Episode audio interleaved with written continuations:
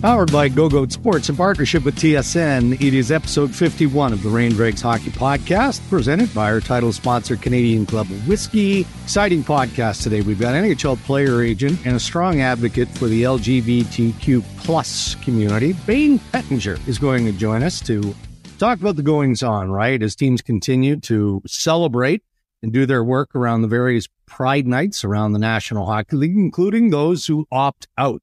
So we'll get Bayne Pettinger's take on all of that coming up. Headlines, right? I mean, we can go any different direction today, man. We've got so many battles, especially in the Eastern Conference. A handful right. of teams have locked down their playoff spots, but we promised last week that we'd dive into that. So that's what we'll do. You've got Boston, you've got Toronto, you've got Carolina, New Jersey. The Rangers have all clinched. The Tampa Bay Lightning are right on the cusp. So that'll be six teams, which then leaves the wild card battle. And right. looks like the Islanders are in good shape, right? To to hold down that seven spot. We'll see. There's still some hockey left. Then you look at Pittsburgh, Florida, Buffalo, and Ottawa. So for you, is it a two horse race between Pittsburgh and Florida, or do you still have Buffalo and Ottawa? I mean, mathematically, they're in the mix. Do you see them being in the mix with eight, nine games left, depending on who you talk to? Uh, sorta, kinda. Yeah. I, I think the you.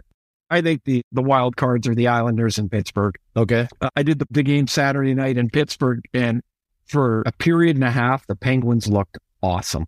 It was a yeah. really exciting, fast zero zero game. Lots of chances. Casey DeSmith was in goal and was outstanding. Then Pittsburgh gets two goals from Ryan Poehling and Chad Ruhwedel. Ruhwedel hadn't scored since last year. Mm-hmm. And then Guentzel scores early in the third, and it's like, oh, this is like this is like what the Penguins should look like. And then they gave it all away. Then it's three three. So they're all over the map. That they win on a beautiful goal from Malkin, great goal. But the, the reason I bring this up is they're on the cusp, like the Capitals now, who are going to fall, you know, are going to miss the playoffs. They're on the cusp of the ball turning over in Pittsburgh a little bit here they're just not as good as they used to be. It's it's starting to happen in Tampa. You can see the the Lightning are just not the team that they were, you know, last year, certainly 3 years ago. They just aren't. Time and the salary cap gets everybody. But I I think the Islanders and the the Penguins are going to be the wild cards. The the other race is going to be whether the Devils can catch Carolina or not. Um, I don't think so. I think Carolina will win that division. And you know, the, the Atlantic division's, you know, set in stone. Central Division is just bonkers right now, right? You got Minnesota, Colorado, Dallas, all within three points of one another. And we'll go there in a second, but take us into the Pacific where, you know, the LA Kings have done so much good of late for an extended period. I mean, they're coming off a perfect week. Victor Arvidsson, you know, terrific fit with the Los Angeles Kings, first star of the week in the National Hockey League. They're two back of Vegas. And that's the problem for the LA Kings. Not a problem, just the reality. I mean, LA's on a bit of a heater. They've won three, but there's the Golden Knights who have won four in a row. So try and make sense of what might happen out of that division or maybe even across the conference. Well, I, you know, the, the Kings now, they're, they're 10 0 and 2 since, uh, you know, on this latest stretch that they're on. Up until that bonkers game against St. Louis that they won 7 6, in the 11 previous straights, they had not they've not given up more than two goals in a game. And when I think of the Kings, I'm like, that's when they're at their best, even though they, they can score now. Like they, they've got a team that can put some goals on the board, but they're better. They, they have a better look when they're, when they're more responsible, I'll say, but also when their goaltending's better. Korpisalo hasn't lost since he's come over in his, you know, he's 4 0 1 since he's been acquired from Columbus. Copley got the win the other night and he gave up six. So that, you know, that's, that's not, that's going to be a decision they've got for LA, but they can, they can score there. Well, I just looked up here 15, two and three since the all star break. I mean, that's, that's great stuff. And it's put them in a position to challenge Vegas. And Vegas is interesting because they don't score a lot. They're the only team in NHL history to win four straight games with four different goalies. Like, how does that even happen? I know, you know, ridiculous. And now so tonight I'm in Vegas and for the Oilers here. And I, I think, well, I don't know. I think it's going to be Brossoit in goal again, but it's either Brossoit or Quick. And so, you know, Brossoit was hurt at the start of the year. Quick wasn't here. these are their two goalies. Like, what a crazy yeah. thing. They don't have a scorer in the top 50 points in the league. And yeah. yet they got not when they got 95, 96, no, 98 points. So they're, those two teams are going to, they'll go right to the wire. They've got a game against each other in a, in a week or so, but Edmonton's the one sitting there and they're like, if you're the Oilers, you know, you can impact who you play by how you play. Like they play Vegas yeah. tonight. They play LA next week. So it's the Oilers are going to get whichever one doesn't win the division, and it's not going to be easy. No. Speaking of the Oilers, I mean, you've got Leon Draisaitl, who's closing in on another 50 goal season. But talk about two players who are absolutely on a roll, right? Well, David Pastrnak of the Boston Bruins, yeah, yeah, just chips in 50. Why wouldn't he? You know, fresh off the contract extension, he's highly motivated as he has been all year. And Matt Boldy, what month he's had in the month of March, and March isn't over yet. So this guy is he's just pouring the puck in the net by his standards. Yeah, I will. Uh, I'll start with Pastrnak, one of my one of my most favorite players and personalities in the league. I just I love the yeah. way he always seems to just show his love for the game. He's just he's got this vibe about him. He's he's tough. He like tough in the sense that he'll go and find a puck that other players won't get to, and he scores in tight. He scores from distance. He's got great skill. Amazing player to watch. First Boston Bruin in 29 years, 28 years to to score 50 goals. Cam Neely was the last one in 93, 94. You'd think they would have had somebody between then and now. Yeah. But yeah. Pastrnak gets to 50. Now, Matt Boldy's, you know, his hot streak came at a amazing time for the Wild. Without Kirill Kaprizov, their star, he's got 13 goals in or 13 games, 12 goals in the month of March. And had Matt Boldy described to me as a little bit like Mikko Rantanen. Rantanen's going to get 50 goals this year too. These guys, they're both big, really big, really good hands, and they can both really shoot. So Boldy got his second hat trick in the month yesterday. Uh, the Wild are rolling along there. And so they're, what are they? 15, 1 and 4 in their last 20. 15 at 1 and 4. It's unreal. And man, Dean Evason is he runs those guys in like a in a way that is emotional yet mostly controlled. Like they don't take a lot of bad penalties. They get off the track a little bit, but Dean's yeah. an emotional guy. They play in an extension, I think, of of his personality. And um, in a crazy division, they're uh, they're on a not like a, an incredible stretch. All right, let's wrap up headlines with a fun one. I'm sure you saw the Pezzetta shootout. Yeah.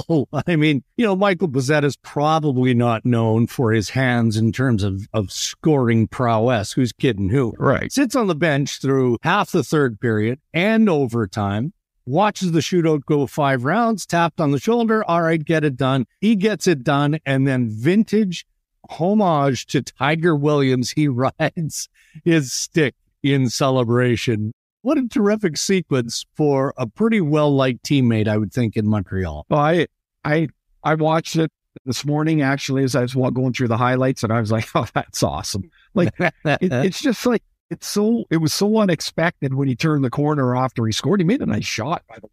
Beautiful really, shot, really nice shot, and so we had some fun with it. I I think it's awesome. How about the other day, Jake DeBrusk scores in the shootout, and right before he goes to shoot, he turns to the bench, gives him a wink, and says, uh, you know, that he had something up his sleeve, and he scored. I look, I I've come around a long way on this. I I love the personality of the. Shit. We've talked about three players now, so DeBrusk winking before a shootout, Pezzetta riding the stick like Tiger Williams, and Pastrnak with all kinds of flair. I I think it's great stuff. I just I just love it. I love watching it. And for Pezzetta, that had to be really fun. Oh Perfect way to wrap the headlines. And a reminder our interviews on Rain Dregs this year brought to you by Canadian Club Whiskey, who are asking, Are you over beer? Try a refreshing CC ginger ale, toss in a lime next time you're having a drink or you're watching a game. Hi, it's Ray Ferraro. You've probably heard me talking about my friends at North Beach Agency and Craft Growth. They provide customized marketing solutions tailored to help grow businesses of all sizes from results driven marketing across TV, radio, and podcasts to websites, digital, social, out of home, and everything in between, they have the proven expertise to get the measurable results you need to get your business growing. You can visit craftgrowth.net and book your free business growth consultation now. That's craftgrowth.net net.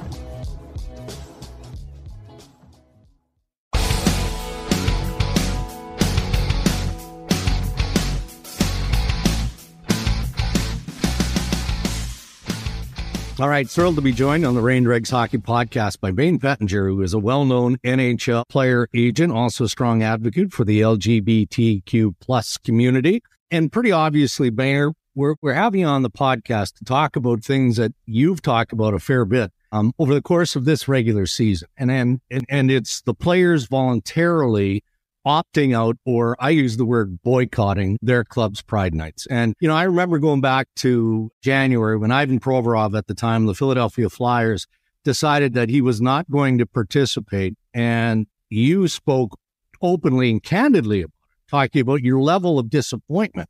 Okay, well, that was in January. And now we've had James Reimer and we've had the Staal brothers take their position. And more recently, Lyubushkin with the Buffalo Sabres, you know, citing concern over family and friends in Russia, their physical well being if he didn't take his position. So, where do you stand now based on where you were in January and the fact that we keep seeing this in the NHL?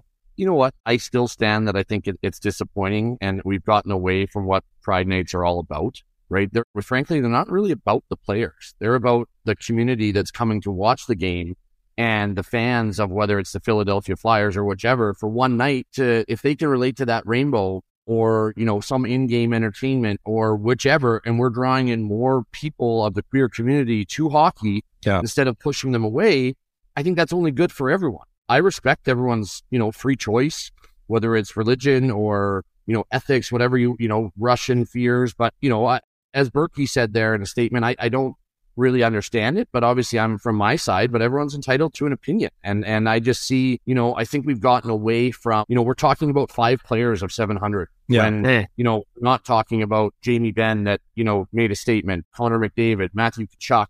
I've got a pride jersey right here of, of Sidney Crosby signed. That's a good friend, you know? So we're, we're letting the 5%, if even smaller than that, really get the squeaky wheel. And like, we're not going to we're not looking to change people. We're not going to, but whether you're picking where you want to go for dinner at night or whatever, you're going to have people that don't disagree yeah. or don't agree. That's fine. Yeah. But I just want to make sure that we continue to to highlight the good things that are going on in the game. And, you know, the Scott Laughtons and the JVRs that hosted 50 queer youth that night and really made an impact. But yet we're talking about, you know, the one outlier. And I think that's where we've kind of shifted away. So, by talking about the outlier, do you feel it hurts the impact of the night, or do you think it just makes it dissipate a little bit? Because, in, in my opinion, you can start, people start losing focus about just what you said, which is what exactly the nights and the support are about. It's, it gets dissipated, and I'd love to see a way of can the league help? Can the groups that are supporting this help focus the message as opposed to letting this dissipate it out? Yeah, I think it's a little chip away at it, right? But I mean, from Provorov, you know, we're going to see more here. I think there's a couple more Pride nights coming up. You know, some teams, you know, the Leafs have theirs coming up, and I know they're not. They traditionally haven't worn jerseys, so that's you know, same with the same with the Oilers. But yeah. even in the interviews with the Oilers leading up, Zach Hyman was very vocal. Connor McDavid was very vocal. You know, but we're not seeing those interviews. So it's you know, we're kind of focusing on the negative, which I think is human yeah. nature. You can get a million compliments and yeah. Hey, great job here, great job there. If you're one, you know, one Twitter troll or one person goes at you or one person speaks up and says, I'm not wearing the pride jersey and human nature goes, well, let's focus on that because everyone's saying I'm on board. That doesn't, that doesn't clickbait and headline. So yeah, it takes away from it a bit, but I'm always a glass half full type guy. I'm like, Hey, you know what?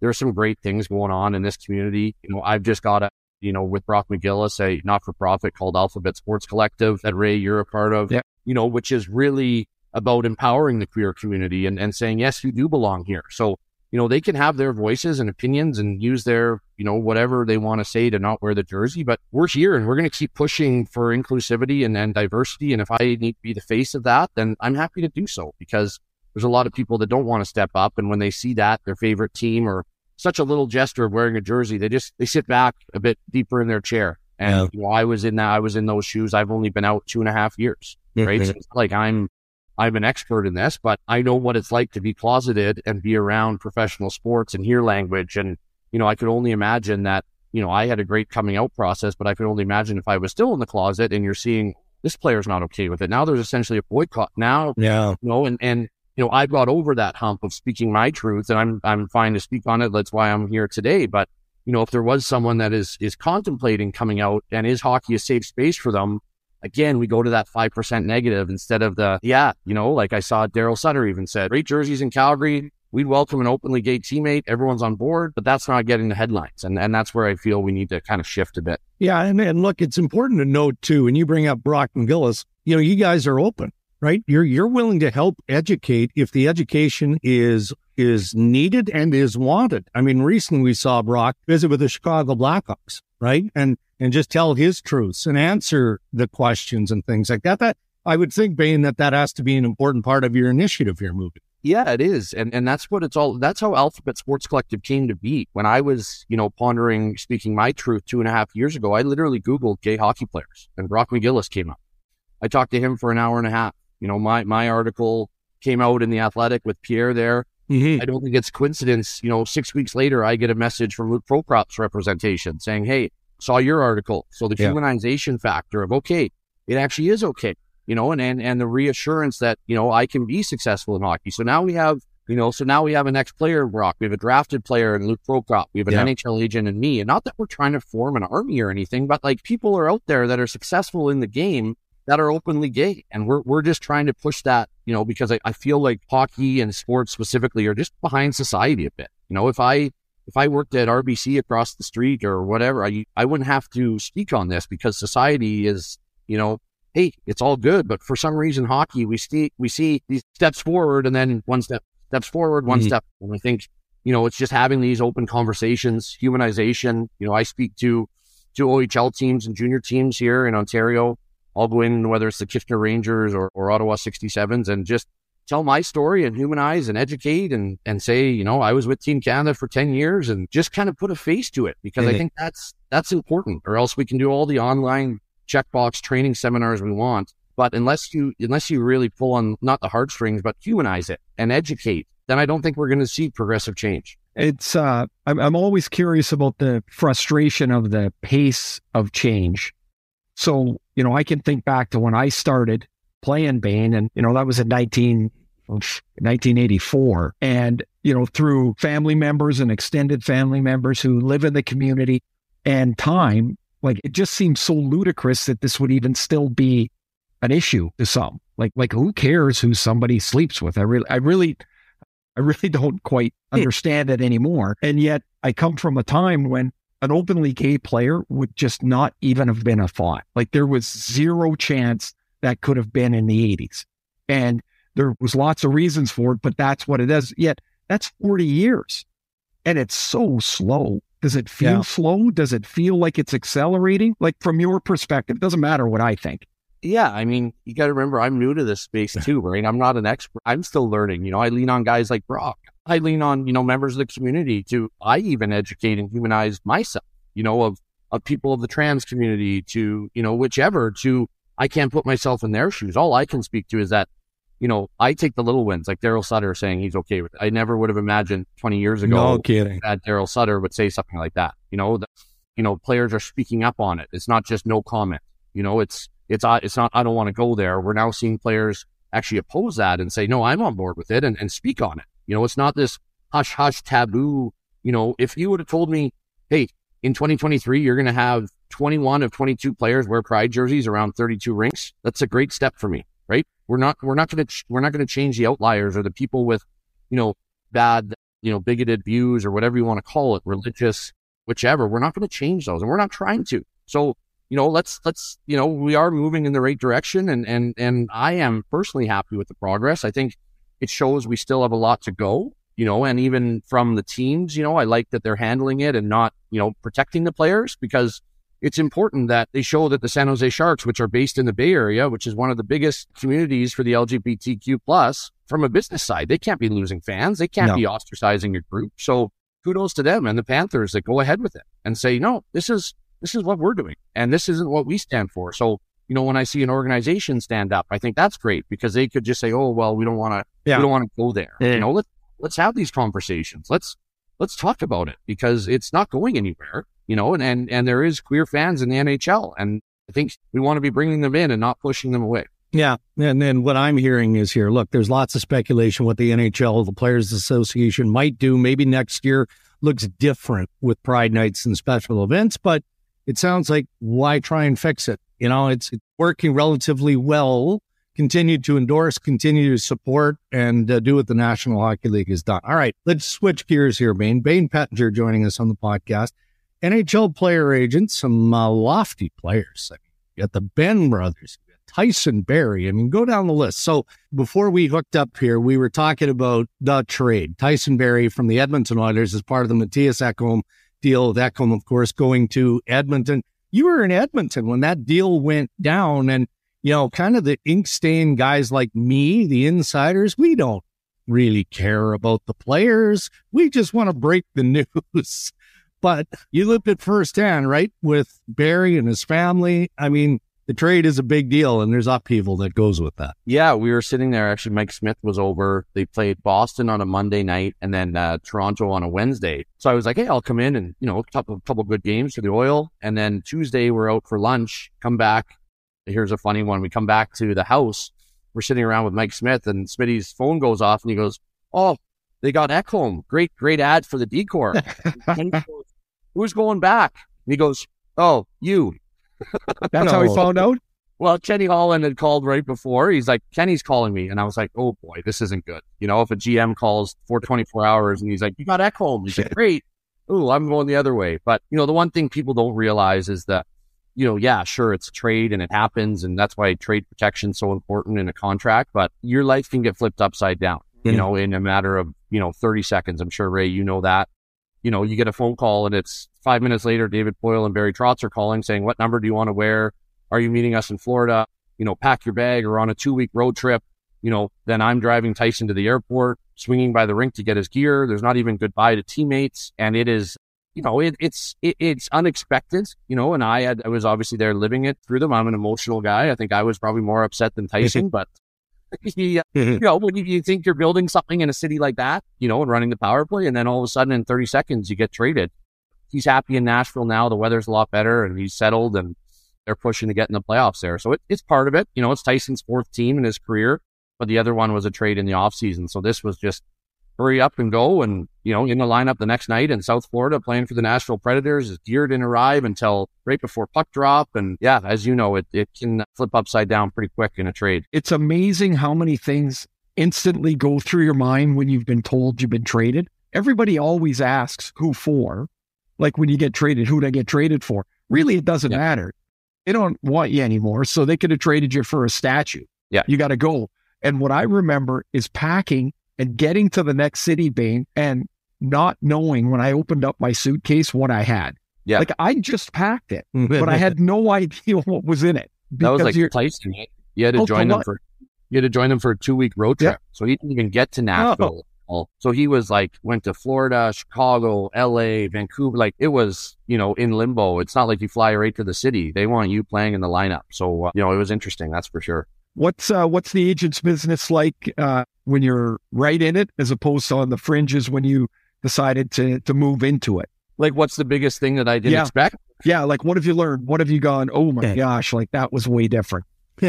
sports psychology. Really? Like, yeah, you need to just listen a lot of the time. You know, these these these players have a lot of voices in their ear whether it's coaches, management, you know, wives, family, whatever, dads. Sometimes they phone and it's just, hey, what am I doing here? You know, I've had conversations with clients about, you know, they play a bad night, it's about retirement. They play a great night, it's about extension.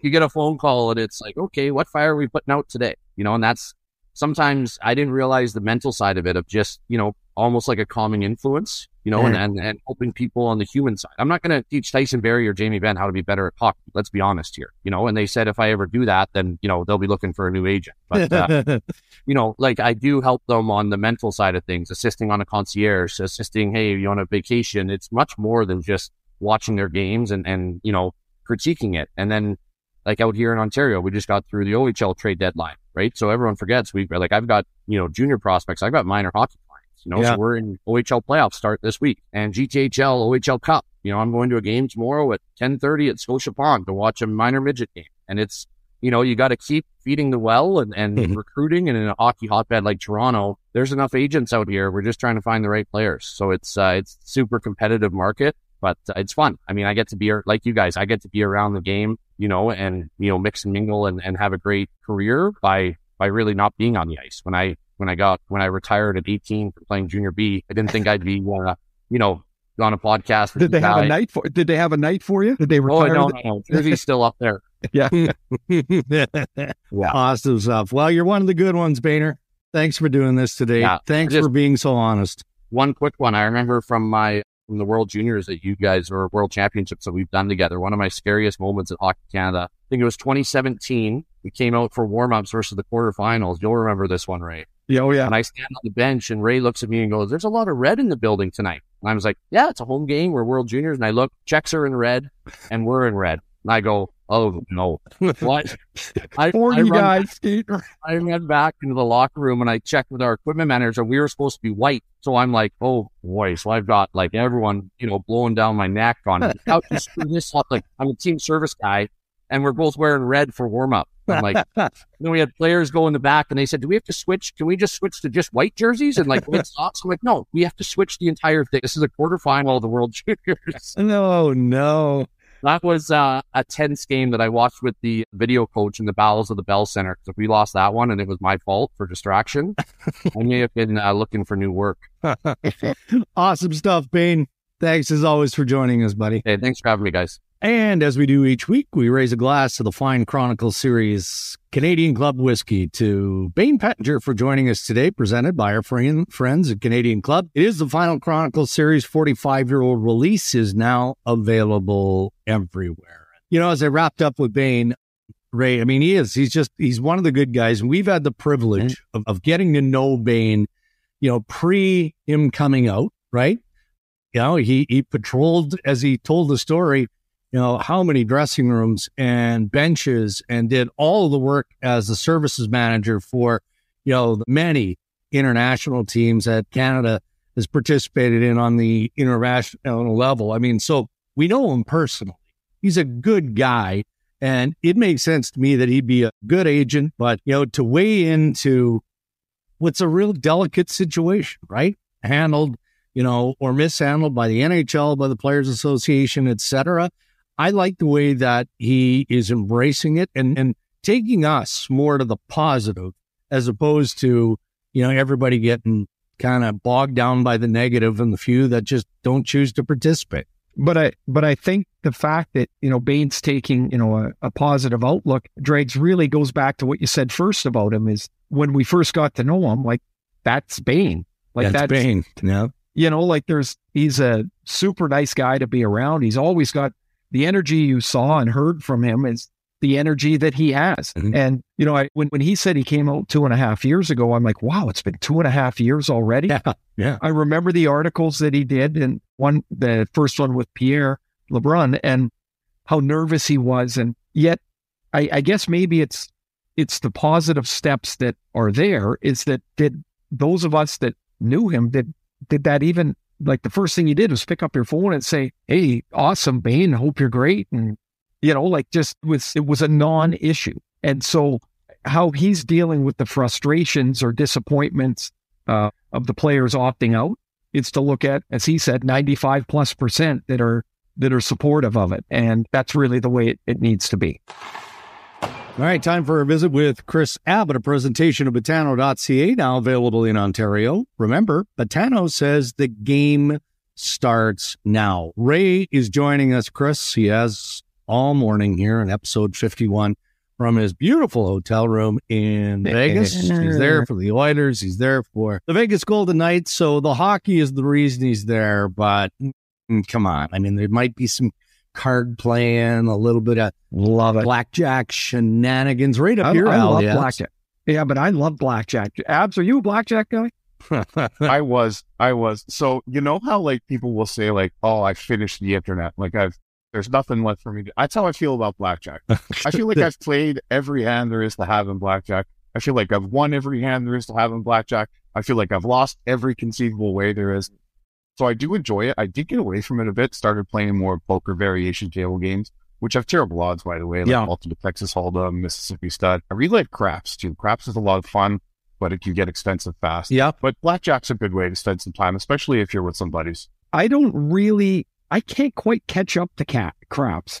Me neither. I can't, It's like so we were on a flight once from Toronto to LA and it was at the All Star break and a bunch of guys were going to Vegas. So Eddie Olczyk took the bottom of uh you know those cardboard boxes of like they put sodas or beers, you know, like the the transport boxes. Yeah. He yeah. he got Sharpie and made a craps table on there. I don't he got two straws and made the the hook thing, whatever Ah. that's called. And he of course he always had dice. And he was teaching us how to play. And for four minutes I had it and now it's gone. But those craps looks like everybody's having so much fun. They look Yeah, like yeah, they're, you know, and bra- blackjack's a grind, man.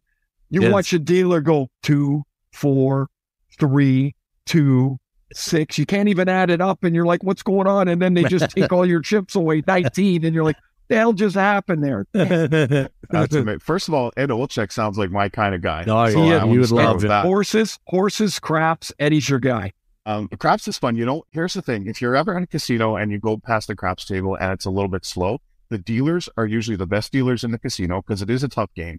But they will tell you how to play. They will teach you as you go. I- I st- I've played dozens of times, but I still have to ask, like, what do I do? How much should I put here? And they're really good for that. Oh, see, there you go. That's an interesting tip. I'll have to try it next time I'm in Vegas. Uh, busy weekend, but a good one. Speaking of betting and gambling, which is the primary reason for the segment, how about Saturday abs in the National Hockey League and the structure of the schedule, which, I mean, in our world, doesn't get any better, does it? Man, it was great. I wish they do it every weekend. I think uh, games, you know, Eastern time started by like one, two, four, five, seven, eight, 10, 10, 30, something, something like that. Anyway, there was games starting all the time. And if you want to increase gambling integration with your sport, that's the way to do it. It's why March Madness is so popular. I had a buddy of mine write me, he's like, I'm not moving from the couch today. Hmm. and I watched games that I wouldn't normally watch and teams that I wouldn't normally watch because I was kind of in that mode. And it was a great way to spend my Saturday. So, I I mean, I don't know who we need to lobby. I think there was 15 games, right? I think almost everyone played. But why not do that with your Saturday starts? I mean, you can't, all, if everyone starts at 7 p.m., if there's 10 games at 7 p.m., you can't watch them all. But when Yeah. it's staggered, you watch, yeah, you bet a little bit. And by the end of the night, I was back at the blackjack table because I had had a pretty, pretty good day at the at the hockey betting. All right. Uh, why don't we look at odds before we wrap up and let you go? By the way, we'll talk about opening night day for Major League Baseball later in the week on, Oh, on yeah. Thursday. That makes sense. One thing that kind of has jumped out at you, Kris Abbott, is the Western Conference odds and who's going to come out of the NHL's West. Um, who is it? Colorado? Is Edmonton the mix? LA? Who's in that? Who's in that Well, running?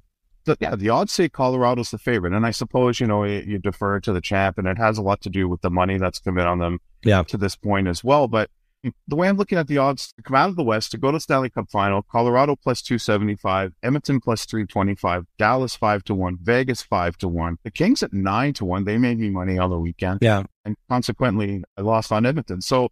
Uh, I, I don't know if we're like those are numbers like plus 275 plus 325 that's like you're ordaining them i think that's a little bit short when you have a team out there like LA, even Seattle, who's been on a hot streak at, at nine and 11 to one, like, Mhm. th- there seems to be to be some long odds there. Now, you guys are the NHL experts. Am I just, you know, discounting the fact that maybe Colorado is, is saving it like the, you know, the old Tampa Bay trip or whatever? I, I don't know. It seems a little short to me. No, I I'm with you. I but here's here's part of the issue I have with this stuff is that you know I I see all these teams up live and it's really you know interesting when you see them live all the time and not as oppo- as opposed to just on TV. A lot of times I can't tell the difference between one team and another. It depends on the day you get them. My point is that trying to have any confidence in who you think is coming out is really difficult Mhm. because there's the teams are so packed together. If your goalie has a tough week, you're losing. Yeah. If you know if your power play falls asleep for four games, done, finished. It's like it's really. I think this year feels more uncertain. Yeah. In in the West. I mean, it seems like Boston's going to win the East, but we know how that goes. That doesn't always work either. No. But the West seems like it might be time to take a, a poke at a longer rod. I think. Well, here's, here's the thing. Boston to come out of the East is plus 150, Colorado plus 275. Okay. It's a little bit of a gap, but you know, we think, okay, Boston for sure. We definitely don't think Colorado for sure. No. So if I'm reading the tea leaves on what Ray Ferraro is telling me right now, I'm putting some down on on the Los Angeles Kings. I'm putting some down I don't know, on the Minnesota Wild. Even, you know, Vegas at five to one is an interesting one. Sure. They looked pretty good the other night in Edmonton. So I'm looking forward to watching that game, right? That, that you guys are in Vegas for. Yeah. I want to see how this plays out. Yeah, Well, lots to look you know, I'll give to. you one thing about Colorado. What do you know about Alexander Georgiev in the playoffs? Eee, Don't know any. Not much. He might No. be great. Yeah, but I didn't, I didn't, I didn't think Darcy Kuemper was going to get him there last year. So, yeah, but you uh, also that you had a different Avalanche team last year. You did. Yeah. you were He didn't healthier. have You were, you know, Yeah. every it was, and it felt different. Right now, I look at the record. I don't know if you guys think the same, and I'm like, wow, they're they're better than I thought. Agreed. Yeah, You yeah. know, like I keep thinking about the injuries and oh, gee, they must. And then I'm like, oh, wait a minute, they they got Winning in 95 different points again. ways too, Yeah, right? yeah. yeah. Clogging things up. You know, not afraid to button it down defensively. So, all right, I think one. Let me let me fit, wrap that up Yeah. by saying, Yeah. with odds that short for all the teams, really, there's no super long shot. Yeah. maybe you're better off betting game by game or series by series. Maybe that's a better Yeah. play. We often talk about the futures, but sometimes betting game by game, much like at the casino, blackjack, it's one to one. It's one to one. Or you play the long shot poker games where you're looking for the odds. Sometimes one to one in the short term. It's a lot better. All right, buddy. Thanks for doing this. And uh, as I said earlier, Thursday we'll drill down on opening day in baseball. Ah, my Blue Jays. Yeah. No home run jacket. Taking it serious. John Schneider and the Gritty Boys. Let's see what happens.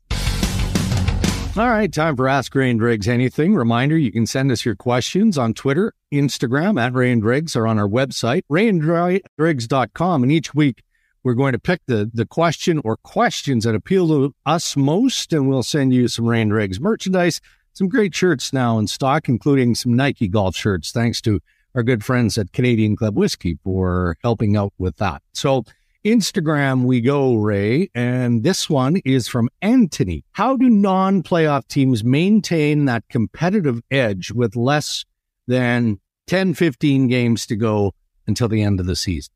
because they're playing for their jobs. A lot of guys are, are playing to stay in the league. You like where you are in most cases, so you want to stay. If you're out of the playoffs, you know that there's changes made in the off season and you don't want to be one of them. Right. Uh, so there's, it's actually pretty easy. Where the, where the real challenge is, is if you're going to practice and you're, you're kind of putting in time, really. Mm, You know, I mean, like you use of the playoff race isn't there, but it's not hard to play for when there's so much on the line. Roger Watson has a question, Ray. Is it illegal for someone to hit someone carrying the puck coming from around behind the net because you never see it? Well, the answer is no, it's not illegal. And you remember Ken Hitchcock, I think, used to call it Death Valley. I assume that's what Roger is describing, right? When Buddy comes from behind the net and just gets plowed. Well, I'll, I'll tell you that there's the last example of the scariest, most frightening player to do it was Raffi Torres. And Raffi would come off his coverage of the point man, and some guy would be coming around the back of the net with 10 feet free of ice or Brutal. free feet of ice, think he's got a wrap attempt. And here comes this 220 pound freight train. And they basically, the player safety basically legislated that out of the game by suspending Torres multiple times Mhm. until he stopped doing it. And so that's Drake's to me, that it's a great question because I've been asked that a couple of times this week after Kent Johnson did his latest Michigan. Yeah.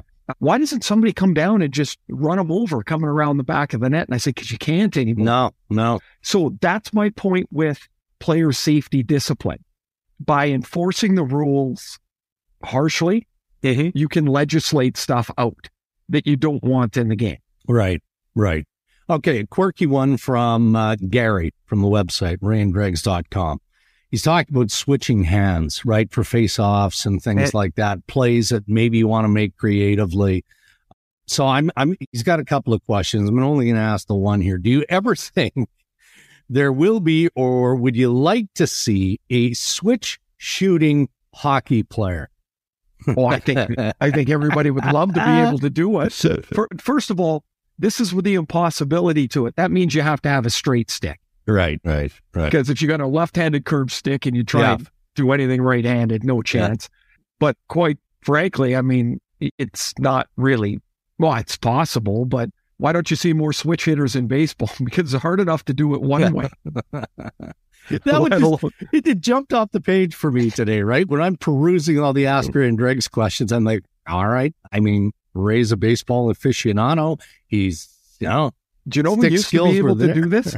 Dregs, you'll remember this. Our older listeners will remember Yvon Cournoyer. Oh, yeah. With the Canadiens, he could come down and shift hands and shoot. His stick was as straight as an arrow, but man, it was cool to see. Well, and Gary acknowledges this. He says, you know, when, when he played, he had a straighter stick than usual. So obviously, the tools of the trade are key in this.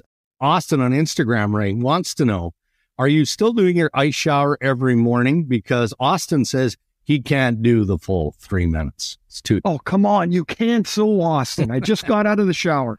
I just finished. I uh, actually, Dan Murphy, my good buddy from Sportsnet and the yeah. Canucks broadcast, said he tried it the other day. He got about 30 seconds in.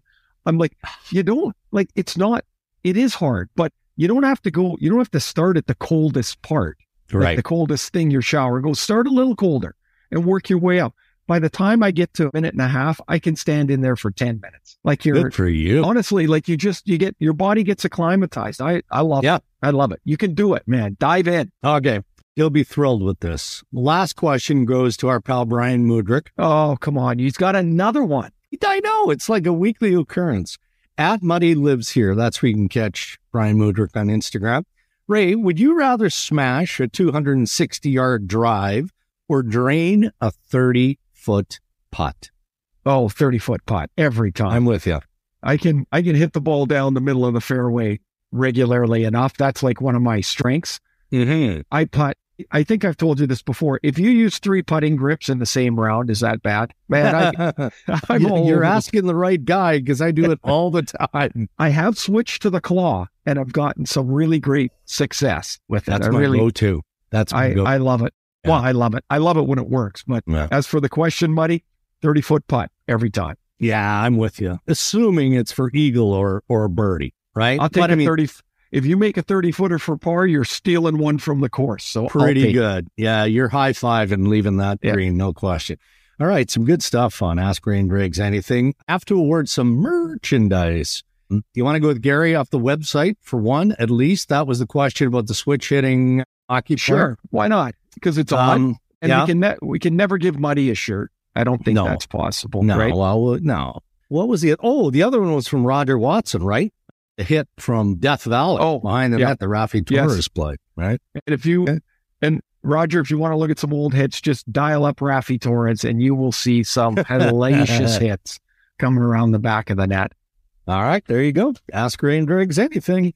Well, we kind of talked about this in headlines, Ray, as we wrap up episode 51 of the Ray and Dregs podcast. And that's the fact that you're in Vegas for the Oilers and the Golden Knights. So I'm jealous on that front because I expect it's going to be a fun game to be a part of, but also jealous because as you acknowledged with Kris Abbott, you get some gambling time. And you're a guy who doesn't mind the blackjack table, right? You enjoy yeah. that sort of recreation. I, I do. Activity. I do. So I came back here Sunday morning. Cammi and the kids came on Friday. So we were in Phoenix last week and it's spring break and then they came yeah, here. Yeah.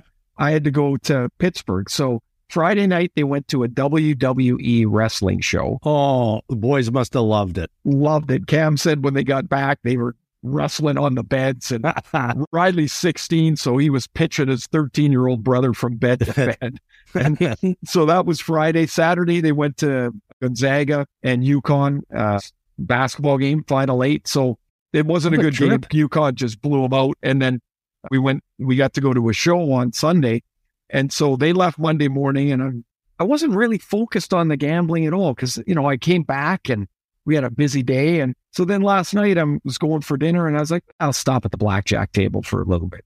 Had a couple hundred bucks with me and turned it into multiples of it in rather short order. And I did something I never would have done before, Dregs. I walked okay. away. Good for you. I walked away. Now, I still have the cash. I'm a little worried about today. I'm a little worried. Or, or, you you kept the chips and didn't officially catch up. No, catch that's bad that's, news. That's, that's bad, bad news. That's bad strategy. I've done that before, and it's too easy to walk by and go, "Oh, I could just oh, yeah. throw a few chips." But I got cash. It's no good, and yeah, so like you know, you got to wait. No. Yeah, so so I'm uh, no, it, it's sitting. Uh, you know, it, I, I do worry about post game tonight. Okay. You know, Light like, into oh, it. gee, I got a half an hour here or an hour. Yeah. I could just, you know, Have Steve Levy's here some doing the game. Levy's Oh. doing the game with me, All right. and he loves to play blackjack. yes, so, he does. so we could we could probably find a, a table. All right, buddy. Well, you enjoy that and save travels the rest of the way. Yep. You betcha. We're uh, game today, home tomorrow, and uh, get a couple of days at home. Golf on Thursday, nine thirteen on the tee. oh, Greg. good for you. Can't wait. Okay, beautiful. Nine thirteen. All right. Okay. Well, we'll have to work podcast around. Oh, hey, I forgot. make we sure got this get you out. podcast thing. We'll do it early. We'll do yeah, it. I know. Normally on Thursdays. Okay, we'll get it We'll get it.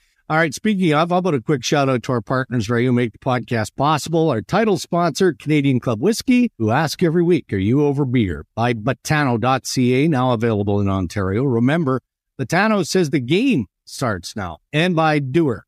Use code RND Pants, and you will save fifteen percent off everything at Duer.ca. Episode 51 of the Brain Dregs podcast. Thanks to Bayne Pettinger for stopping by. Until Thursday, when Ray is playing golf, stay safe, everybody.